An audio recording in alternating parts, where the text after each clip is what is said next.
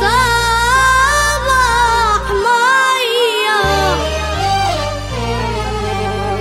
وهكدب ليه عليك يا ابني.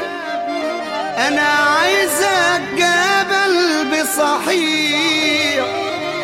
ولو في سيف على رقبتك تقول الحق تبقى صريح.